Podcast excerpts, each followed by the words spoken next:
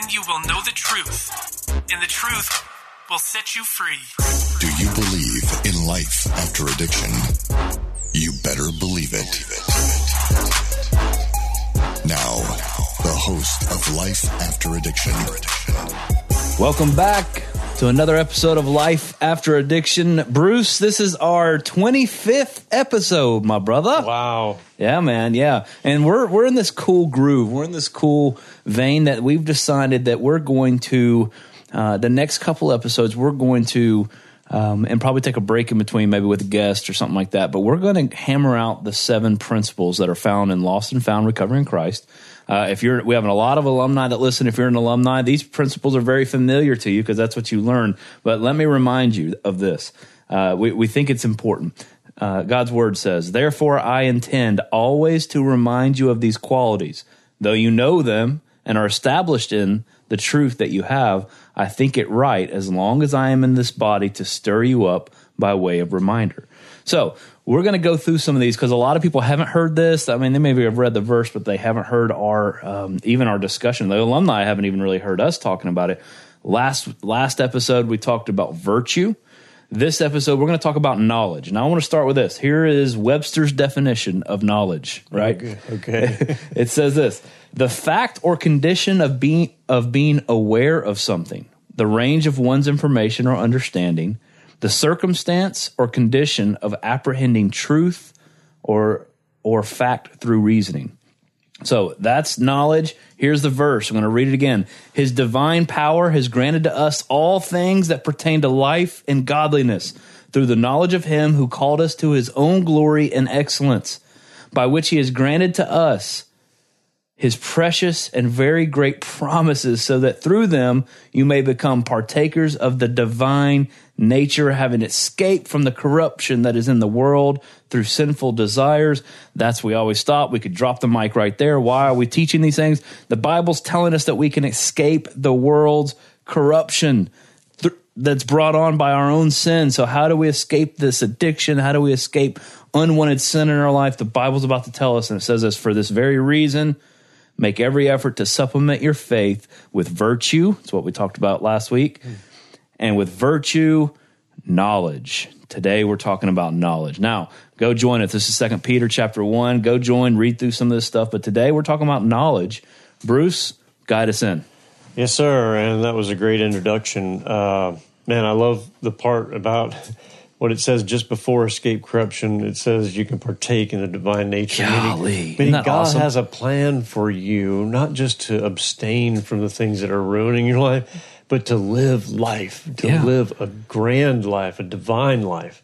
Yeah, and, and let me add to that as you're as you're diving into because partake in the divine nature. It always, I just think of the supplemental verse where uh, we're told that um, for those who believe, right, we're told that the same power that rose Christ from the dead is now at work in those that believe. That's resurrection power. That we're talking about that's why it's like silly to us to give all this attention and all this power to addiction. We're talking about resurrection, supernatural, divine power that God is alive in us and can raise us from the dead. Yeah, absolutely. Well, I, man, just to kind of recap from virtue, which is about goodness. Uh, last week we talked about that and why it's the place we start and where God wants us to add to our faith and just want to say that it's faith and faith alone that saves you. But when we add these things to our faith, right. uh, not works, but belief and our pursuit of these things, and God is calling us to mature in our faith, then uh, this is how we escape the corruption. So, once saved, always saved.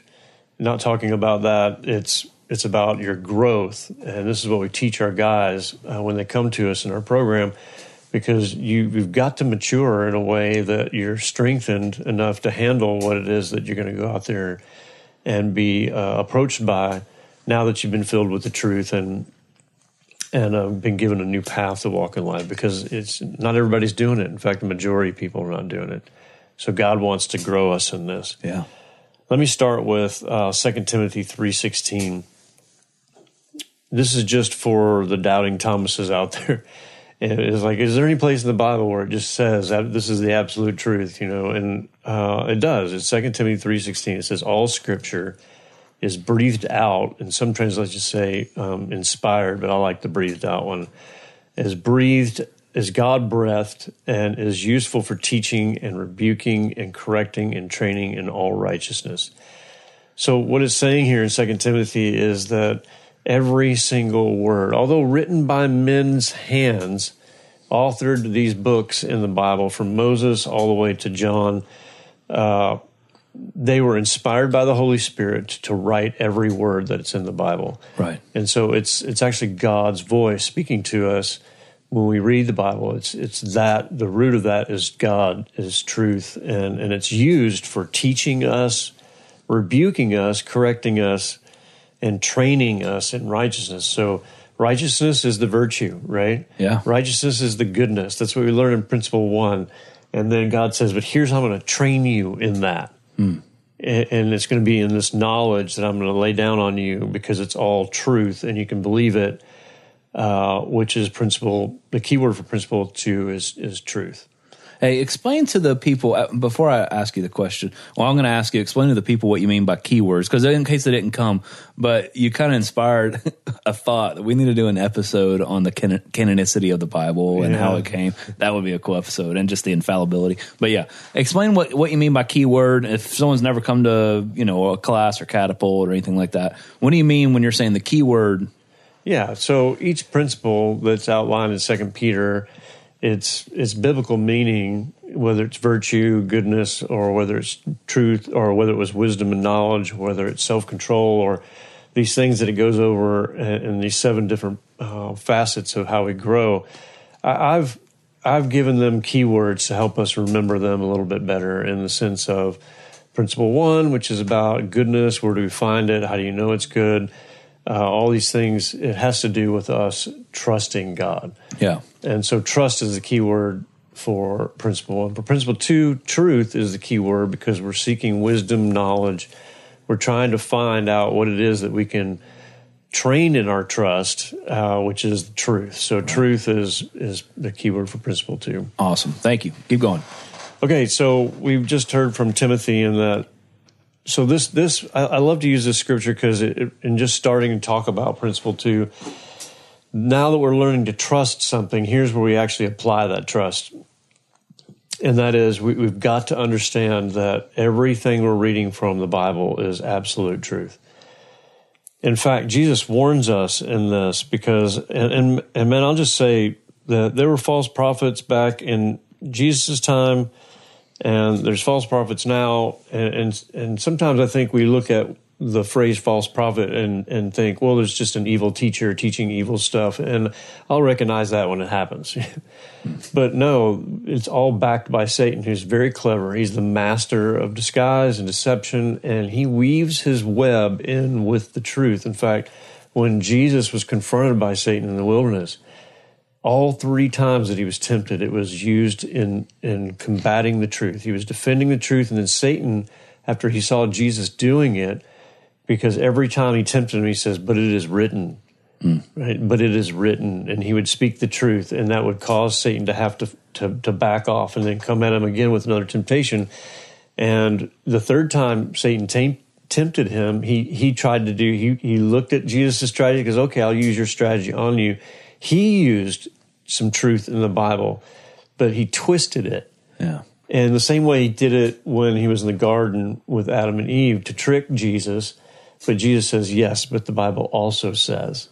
And so he used a piece of truth, but warped its meaning, Right. its agenda. And Jesus called him out on it and says, yes, but that means you can't take just one verse. You've got to look at all, all of Scripture. All of it has to be aligned. You can't misquote something or, or misinterpret it to mean something else that you want it to mean. And, and we see a lot of this happening in the church today. We see church even compromising the truth and allowing culture to uh, basically navigate the way in which we're teaching new generations about what God is, and we're leaving out big chunks of the Bible, and we're we're telling people to ignore certain parts of the Bible. And some religions actually have taken out taken some books out of their Bible or added books into it.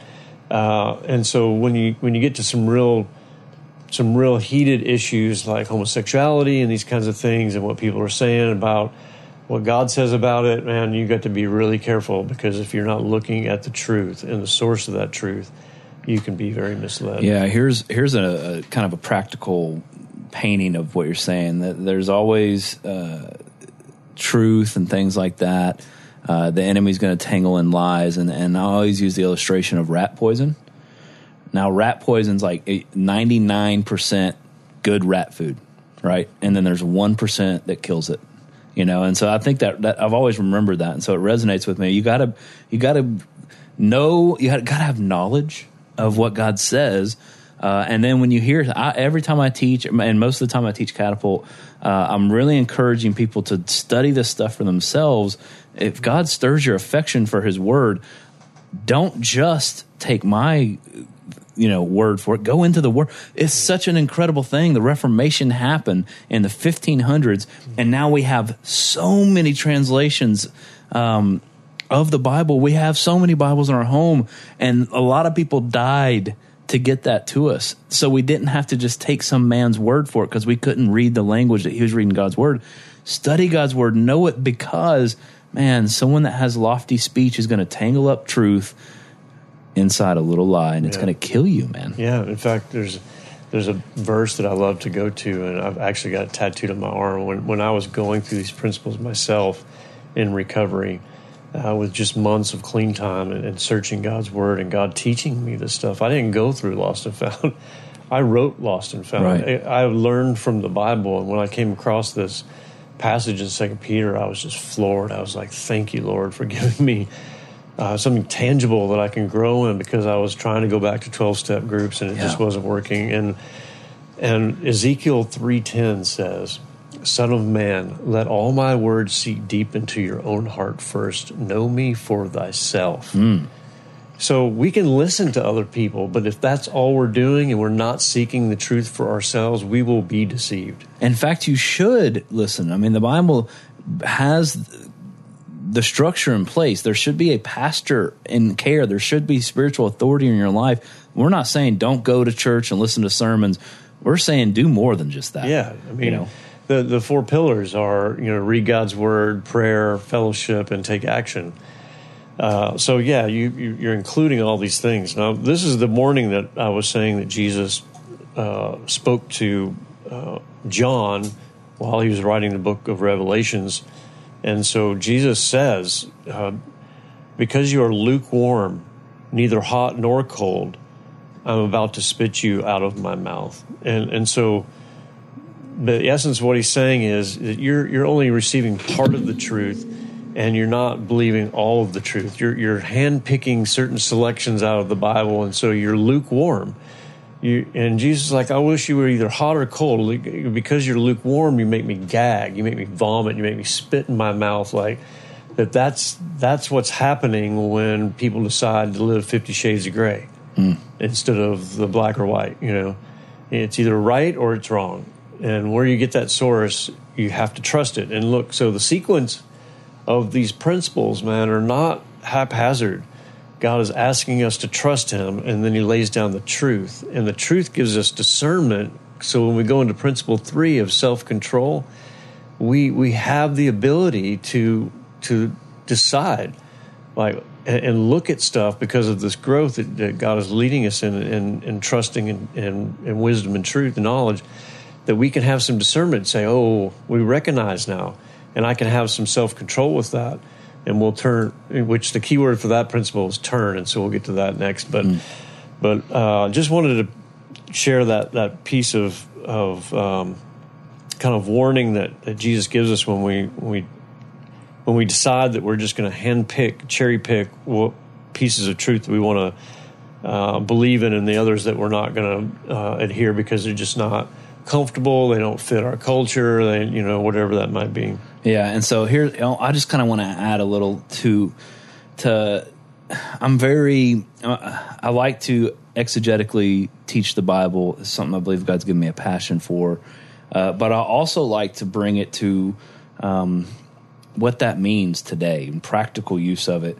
And if if I heard ten years ago, if I heard someone say, "Hey, man, here's the answer," here's the answer. I'm about to tell you, like we just did, like dropping the mic kind of stuff. Like, hey, you want to escape corruption? You want to escape this sin that entangles you? Listen, I'm about to tell you.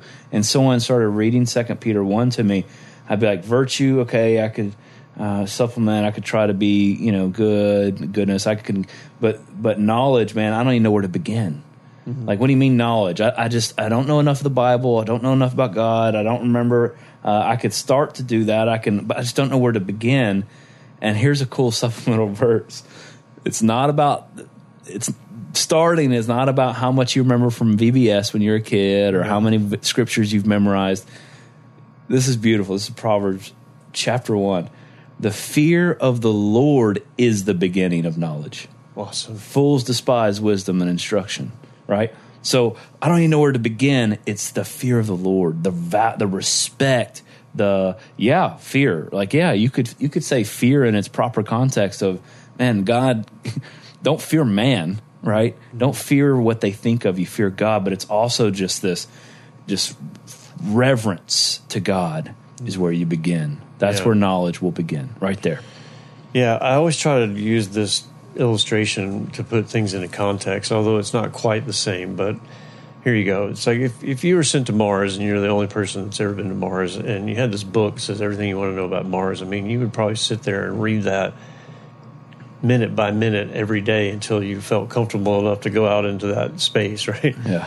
Now, the difference here, we're surrounded by a bunch of people who've been living here for a very long time. And so we have this misunderstanding that we already know like how to live on Earth. But, um, but still, if you were given this book, that said, and you could trust it, and it was the truth. You know, what did Webster say? The fact and the reasonable, you know, equation to the fact and how you uncover the truth and, and all this kind of stuff. But uh, it just it, it's uh, it's interesting how we look at the Bible and that it's a suggestion Yeah. and and not a, a command, and and so that's where we get in Yeah. So many people. So speaking of Proverbs, there's Proverbs fourteen twelve says there is a way that seems right to a man, but its end is the way to death. Hmm.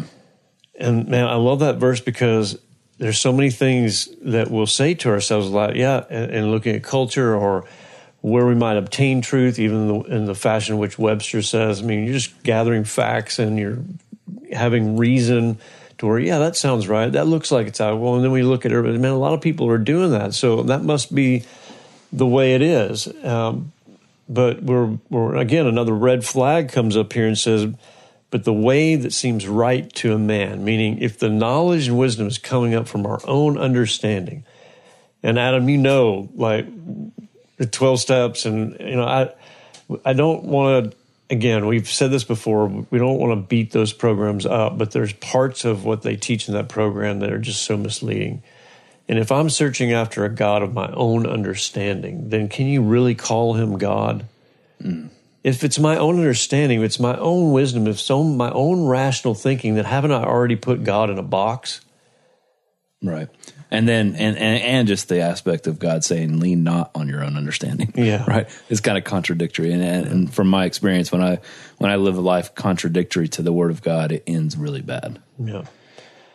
So this leads me to this. Um, man, it, usually when I teach this class, it's two hours long. Right. and we've got four minutes left. Yeah. so I want to I want to just end with this part. It's this really great section in um, in uh, Matthew uh, chapter twelve where Jesus is kind of showing his frustration with the religious leaders because they're asking him for another sign and. And it's just that they, they don't have any trust in, in him. They're looking for truth, but every time they're given it, it's not enough, and he has to do it again.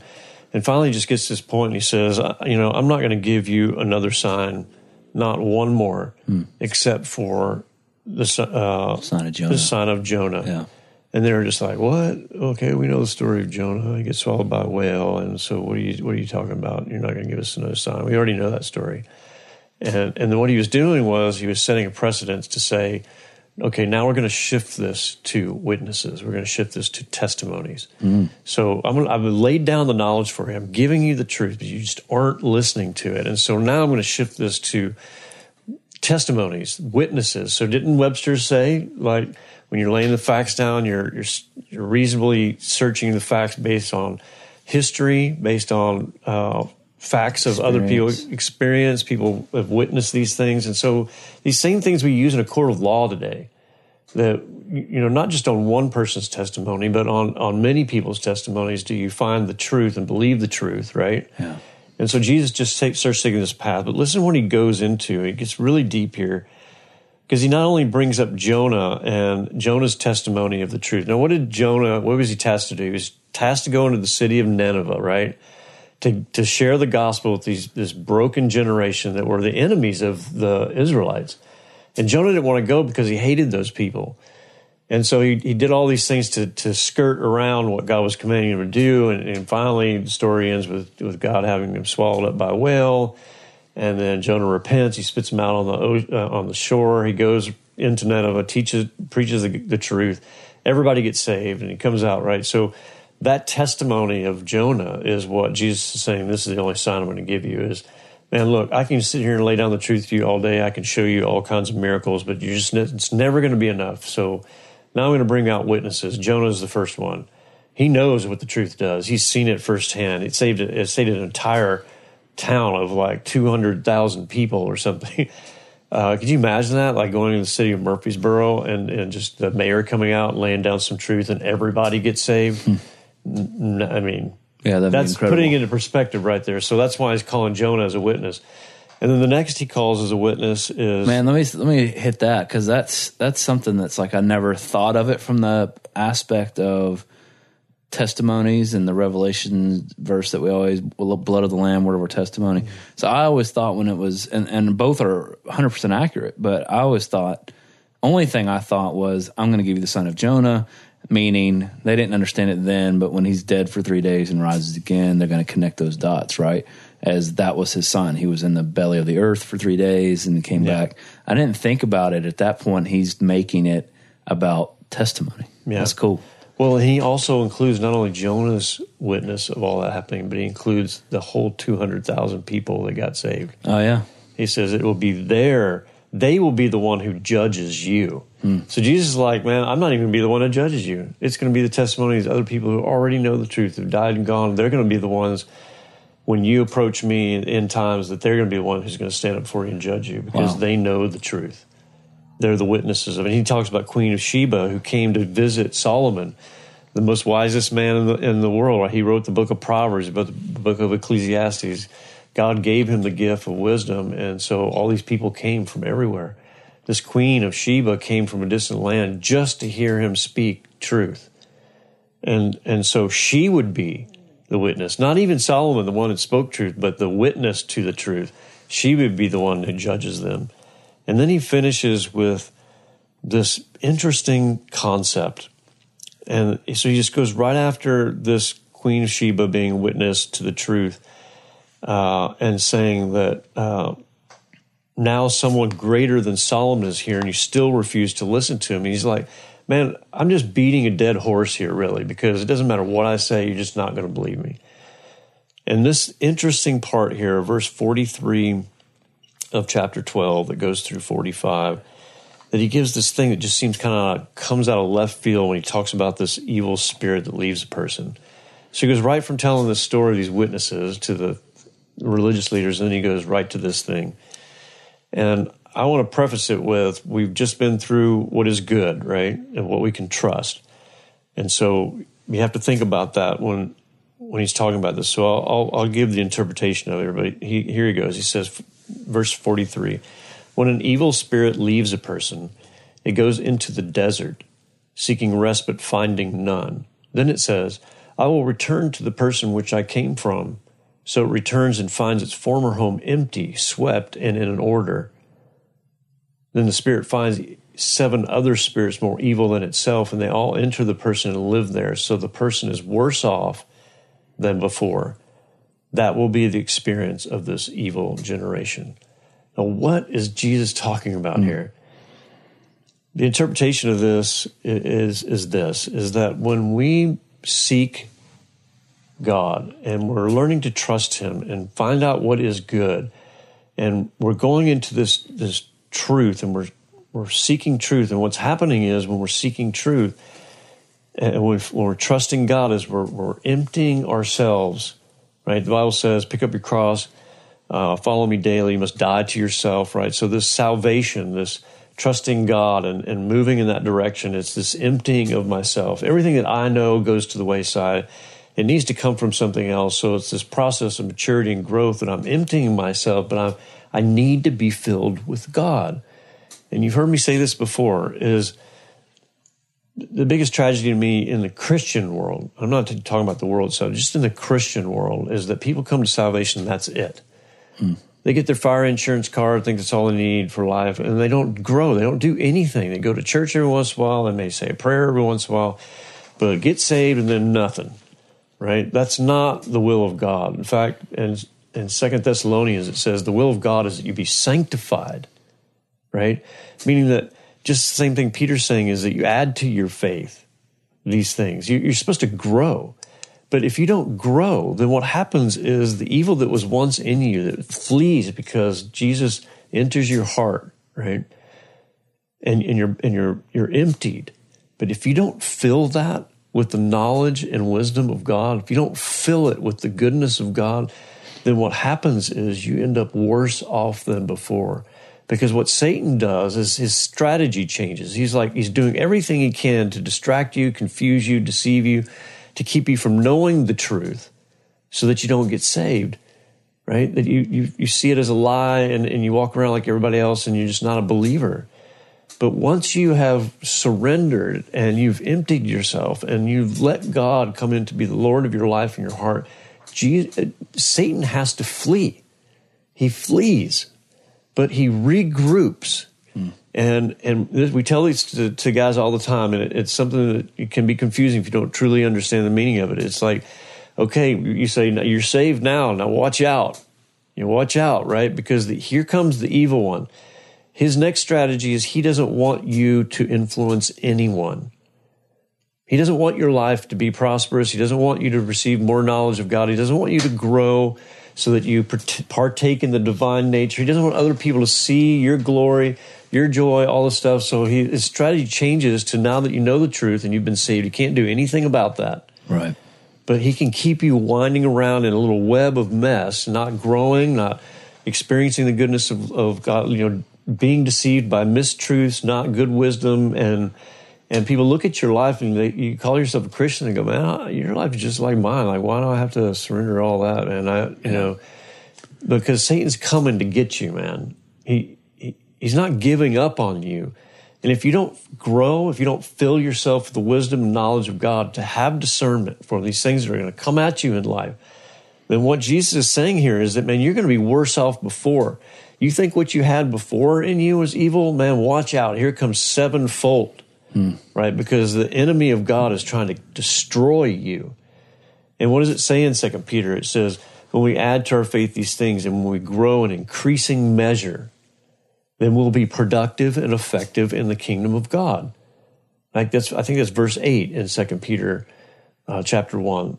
If you do these things in increasing measure, then you will be effective and productive. But if you don't do these things, meaning you're leaving your house swept, empty, clean, right? Not filling it with these things that God's asking us to do, grow in increasing measure, then you will be ineffective, mm. unproductive. And that's exactly what, where Satan wants to keep you.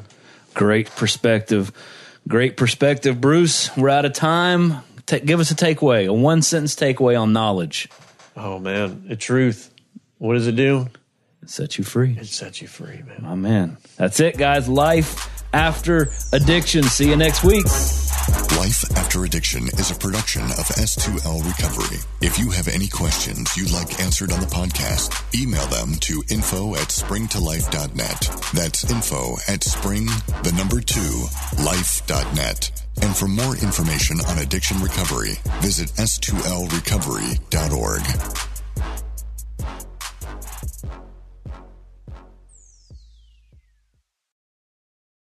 No matter what you're going through, you are not alone. Sis, if you've experienced pain in your father daughter relationship, I want you to know that you are loved and seen.